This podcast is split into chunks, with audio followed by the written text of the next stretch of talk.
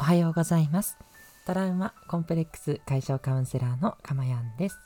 え今日もこの音声を聞いてくださってありがとうございます。心より御礼申し上げます。えこの音声を収録しているのは2022年3月16日水曜日の朝6時50分を過ぎたあたりとなっています。はい、ということで皆さんいかがお過ごしでしょうか？どうもですね、まだ北のね、地域の方はまだ寒かったりするようなんですけど、東京とかね、えー、西の方、えー、南の方はだいぶ暖かくなって、もうね、ちらほら桜がというような時期になってきました。ねえ、あっという間ですよね。なんか切り替わり早っとか思ってもう春がね、すぐそこというか来てるっていうような そんな感じですね。ぜひね、体調に気をつけてね、えー、もうちょっとで楽しい春が来ますので、えー、楽しい春を迎えられるように一緒に健康に過ごしていきましょう。はい。えー、この放送ではですね、今私の音声を聞いてくださってる今の幸せとそれからこの音声の内容を聞いてくださって未来にね、えー、少しもっと幸せになる少しじゃない、えー、すごく。幸せになる、えー、そういう2つの目的で放送しておりますのでぜひねあなたのお役立ちにねきっとなるなというふうに思っております。ぜひぜひ短い時間ですので最後までお聴きいただけますととても嬉しいです。えー、今回のテーマなんですけど仕事は、え、抽象的な好きを見つけるということでねちょっとお話をしていきたいというふうに思います。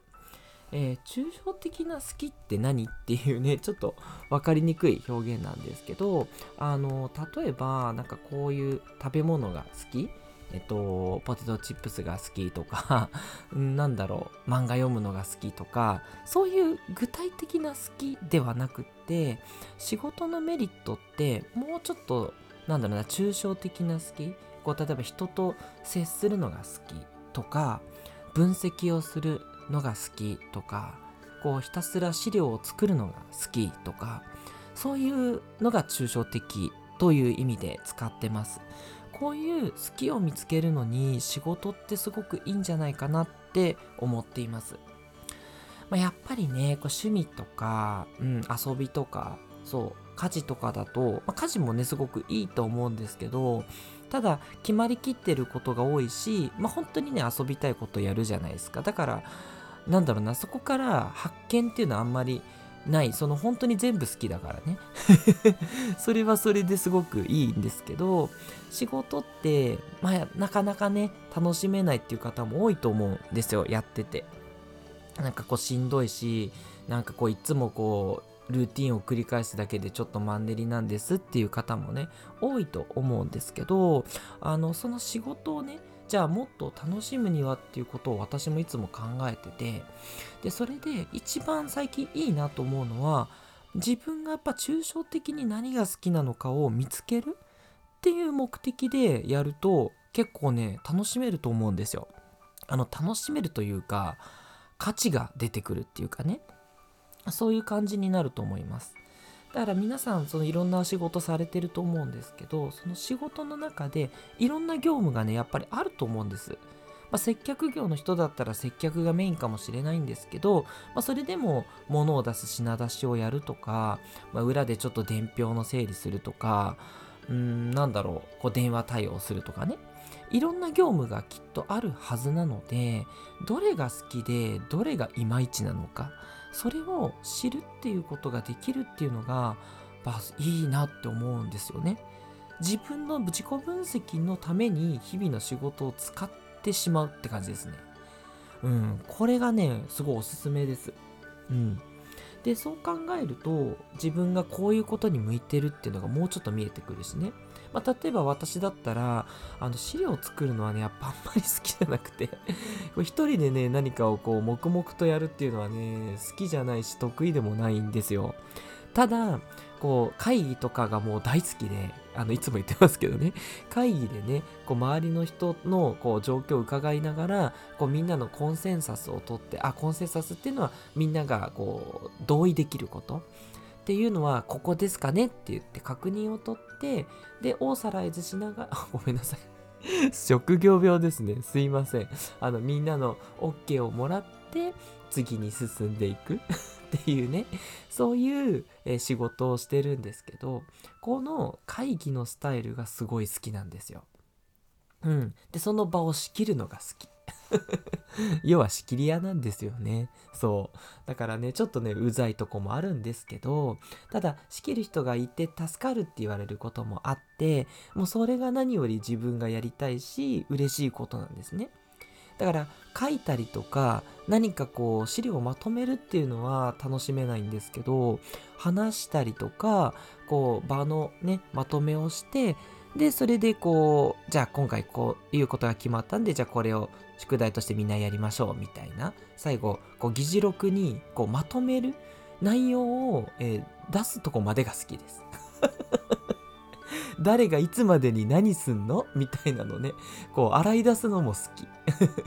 でね、それをね、議事録に書くのは嫌なんです。全然楽しくない。そう。でもね、ここで思うんですけど、こういうふうに仕切ることも好きじゃない人っていっぱいいると思うんです。このね、音声を聞いてるあなたもね、あんまり好きじゃないかもしれなくて、でも私は好きなんですよ。っていうことはこれって多分私の強みなんですよね。好きなことだし強み。そう。でも多分私よりも資料をまとめるのがきっとあなたは上手で、でもっと議事録をまとめるのも上手で、なんだろうな、あと分析とかね、そう、分析もね、全然好きになれなくて 結局お客様は何を求めてるのか分析みたいなのもまだまだ苦手で。でそういったことはね、きっとあなたの方が得意だったりするので、それが見つかったら、いいじゃないですか。で、それが見つかって、でもそれが今やってる仕事の本当に一部で、全然その仕事ができてないんであれば、じゃあ転職して、その自分がやりたいこといっぱいやってる仕事をやったら、絶対ハッピーなし幸せなんですよね。そうだから分析がすごいやってみて好きだった。でも分析なんて今の仕事の一部しかないと思ったらそういう分析がいっぱいできますかっていうことを転職活動で聞いてでそれをいっぱいやってる仕事のところに行って自分は今まで過去にこういう分析をいろいろやってきてそれがすごくねハマってこういうところに醍醐味を感じるからもうぜひ御社でそういった仕事をずっとねメインでやる仕事をやらせていただきたいと。もちろんその他の仕事もあってもこういうことをやってきたんで大丈夫ででメインで分析をする仕事をつきたいんですって言ったら絶対ねそれがピタッとくれば採用だと思うんですよ。そう。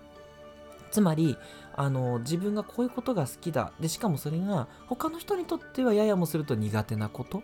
そこが見つかる。で見つかってそれに向かった、えー、まあ、部署に移るとか転職をするとかすればすごいいいと思うんですよね。そう。だから私はまさにその話すこととか、まあ、場をまとめるってのはあんまりないんですけどあのカウンセラーをやってるのもまさにそこでもう人の話を聞いてこうじゃないかっていうご提案をするとかね。でそれでこう癒しをねあの授ける的なこととか。だからこの音声配信もそうなんですよ。皆さんにこうやってねお話をするっていうことがもうすごく楽しくてもう全然苦じゃないです。もうなんなら 一日中喋ってられちゃう。いろいろやることがあるのでねあの短い時間で止まってますけど話せって言われたらいくらでもいけちゃう。そう。話した後ね、それを編集するのはちょっと苦手なんですけどね。そう、だから、そういう好きなことが見つかったんです。私もこうやって見つかったんですけど、そういうふうに思ったらね、あの、マンネリの仕事もきっと楽しくなってくるし、で、その仕事もね、もっとね、はみ出してちょっとやってみるとね、いいと思います。私、もうほんとはみ出し系だと思ってて、しょっちゅうはみ出してるんですよ。そう、言われたことだけやるなんて、もう絶対めん、もう嫌で、つまんないからね。そう、だから、なんだろう、ちょっとこう、拭き掃除をしてみるとかね。そう、トイレ掃除は当番決まってるからできないと思うんですけど、拭き掃除だったりとか、なんだろう、ちょっとこう、電話応対。あ、電話応対も勝手に出ちゃったらダメかしら。まあ、ちょっとこう、他の人と話すぐらいいいと思うんで、そういう話してみて、こう、もっとこうしたらどうですかっていうことを言ってみたら、それが楽しいかどうかとか、うん。あと、なんだろう、もっとこう効率的に仕事を進めることはこうしたらいいんじゃないかってまとめて、ちょっと情緒に提案してみるとかね。そしたら自分はそういうなんかこう自分のアイデアを試すことが楽しいタイプなのかとかね。うん。いろいろねあの楽しむというか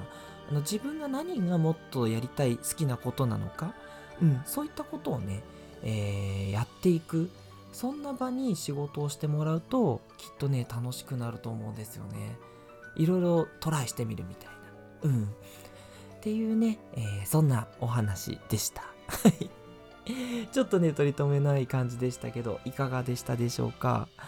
ねあの、ぜひ仕事がね、行き詰まってるとか、もうほんとこれ何の意味あるんだろう、この仕事って思ってる人はね、ぜひ今日の内容を参考にね、やってみていただけると、またね、ちょっと違った仕事の見方がきっとできると思います。